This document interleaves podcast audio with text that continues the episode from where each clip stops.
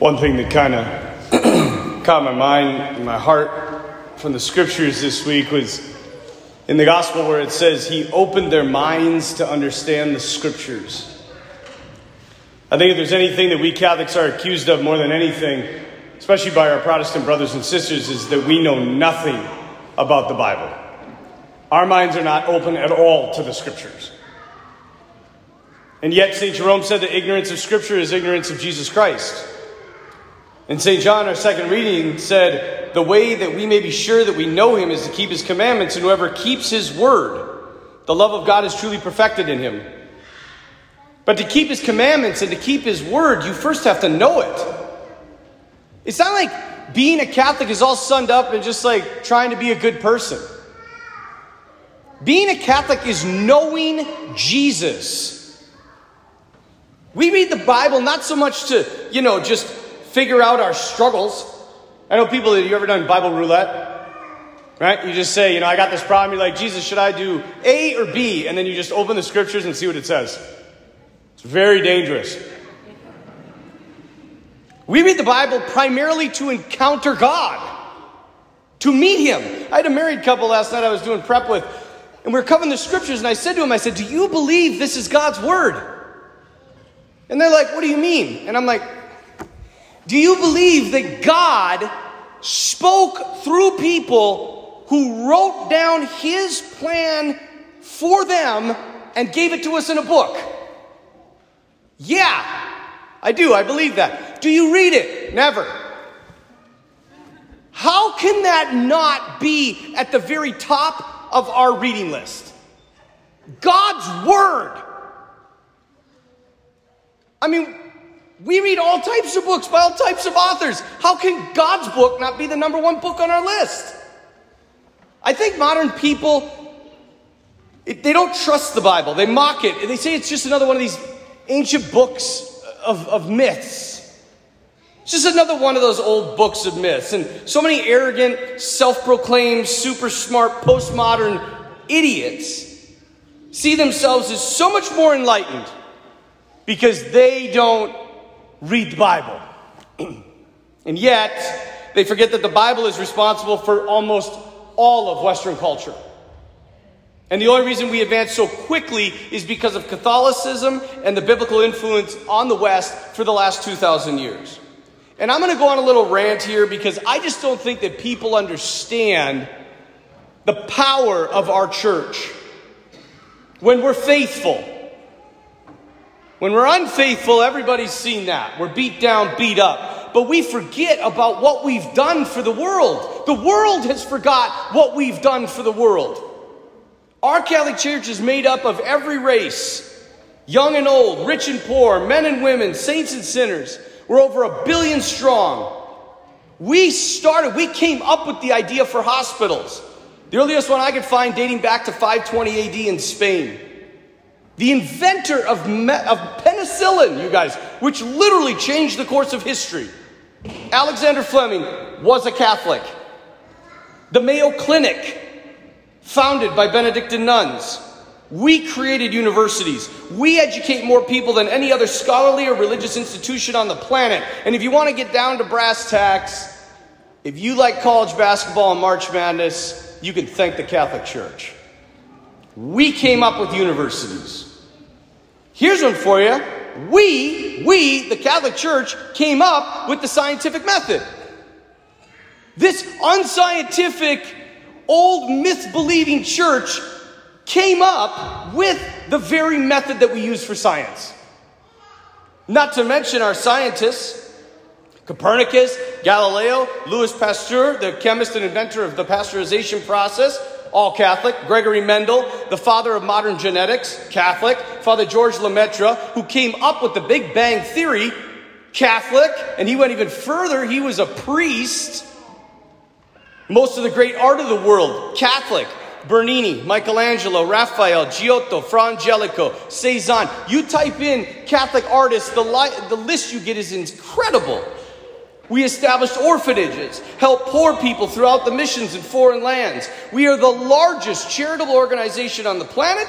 We are the only institution that defends life and the dignity of all human life at every stage We have an unbroken line of shepherds that dates back 2,000 years, which makes us the oldest living institution in Western civilization. We own more property than any one person, company, or organization on the planet. We are the proud owners of the largest church in the world, St. Peter's Basilica. And for those of you that haven't been there, just to give you a little, just a, a little analogy, you know the Civic Center in Bismarck? 25 of them can fit into St. Peter's Basilica. We give hope to the hopeless. We've brought beauty and truth and goodness to this world. We uphold social justice and make sure that the poor are truly taken care of, not for political gain. I will admit we did it, we did not invent beer. But we perfected it. the Belgian monks perfected beer. The most famous wine region in the world is Chateau Neuf du Pape. Translated, the house of the popes in Bordeaux. And on top of all of this, we gave the world the Bible. The Catholic Church compiled the Bible. And why? Why did we do all of this? Because people read the Bible and actually believed it. They, they set their whole life upon it. Because of the resurrection, we saw that there was more to this world than just the physical. That our sights should be focused on the next life, and we should do everything in this life to make it the most beautiful place to get as many people there as we possibly can. That is what the church has done. That is what the Bible accomplished. You tell me, you tell me what the woke generation is given to our culture. You tell me what Cardi B has brought to our young women. You tell me what Lil Nas and Lil Wayne and Little Idiot and Little moron have brought to our young men. You tell me what Black Lives Matter has truly done for our brothers that are African American and sisters. You bring all that to me and say, What have they done? I will show you violence, hatred, aggression, segregation, and ugliness. The modern culture has brought nothing. And what have they done? They've thrown God out. We don't need him.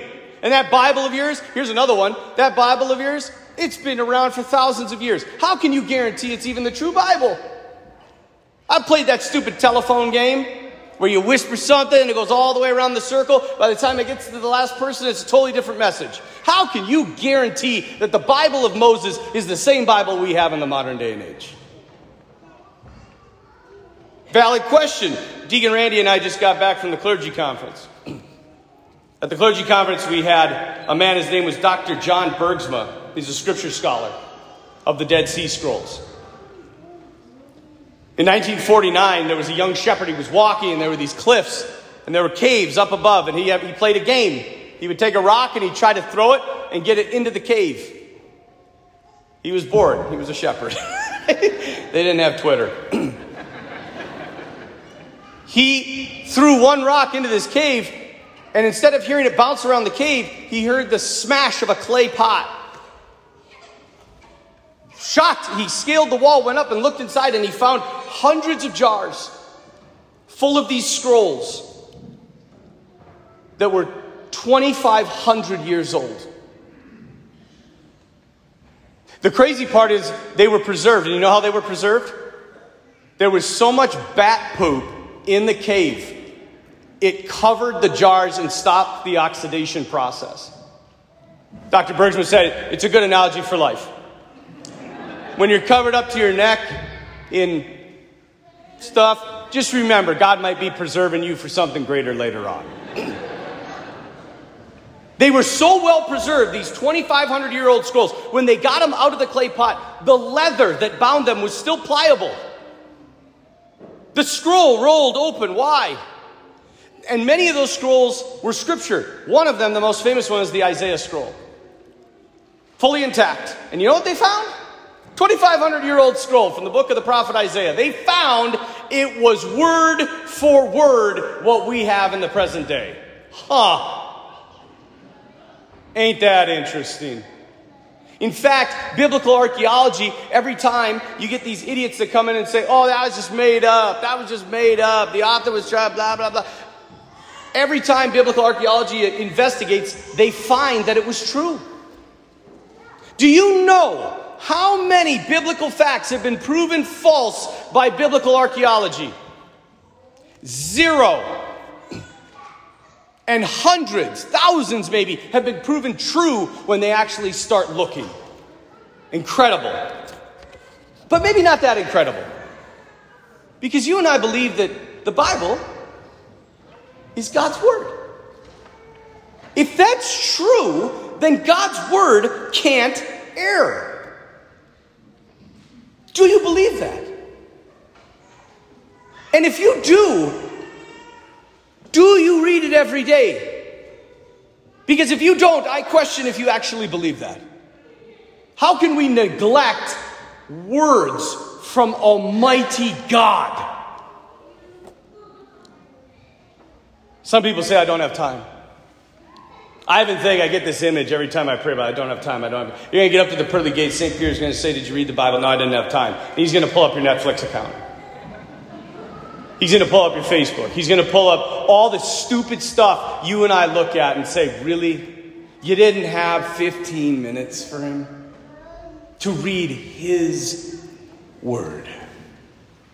But on top of that, we have to be receptive. We can't just open up the Bible, read it, and say, well, okay, I guess I didn't get anything. We have to go into it and be led. We have to believe and trust that it is what we say it is. And then we will encounter God. And you don't need to be a professional, okay? You just need to do it. You know, uh, some of you will be very acquainted with uh, Fred Astaire. Ginger Rogers. Remember? The great, I mean, one of the greatest on the big screen for dancing. They were just flawless. They just, I mean, it was just seamless. It was beautiful to watch. And they interviewed Fred Astaire and they said, You know, what is it about Ginger Rogers? He said, I just love dancing with her. And they said, Why? Is she a professional? He said, No, she's not a professional. But in some ways, she's a better dancer than I am.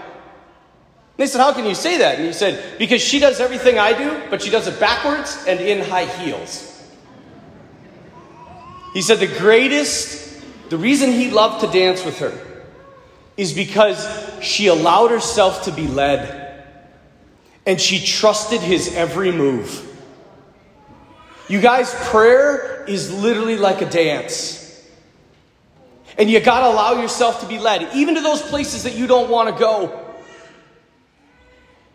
Those places in your heart that you don't want to unveil.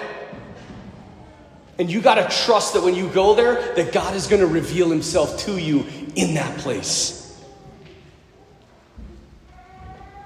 What if God's word really is God's word? Think of how it could change your life. It changed the world. I guarantee it can change you.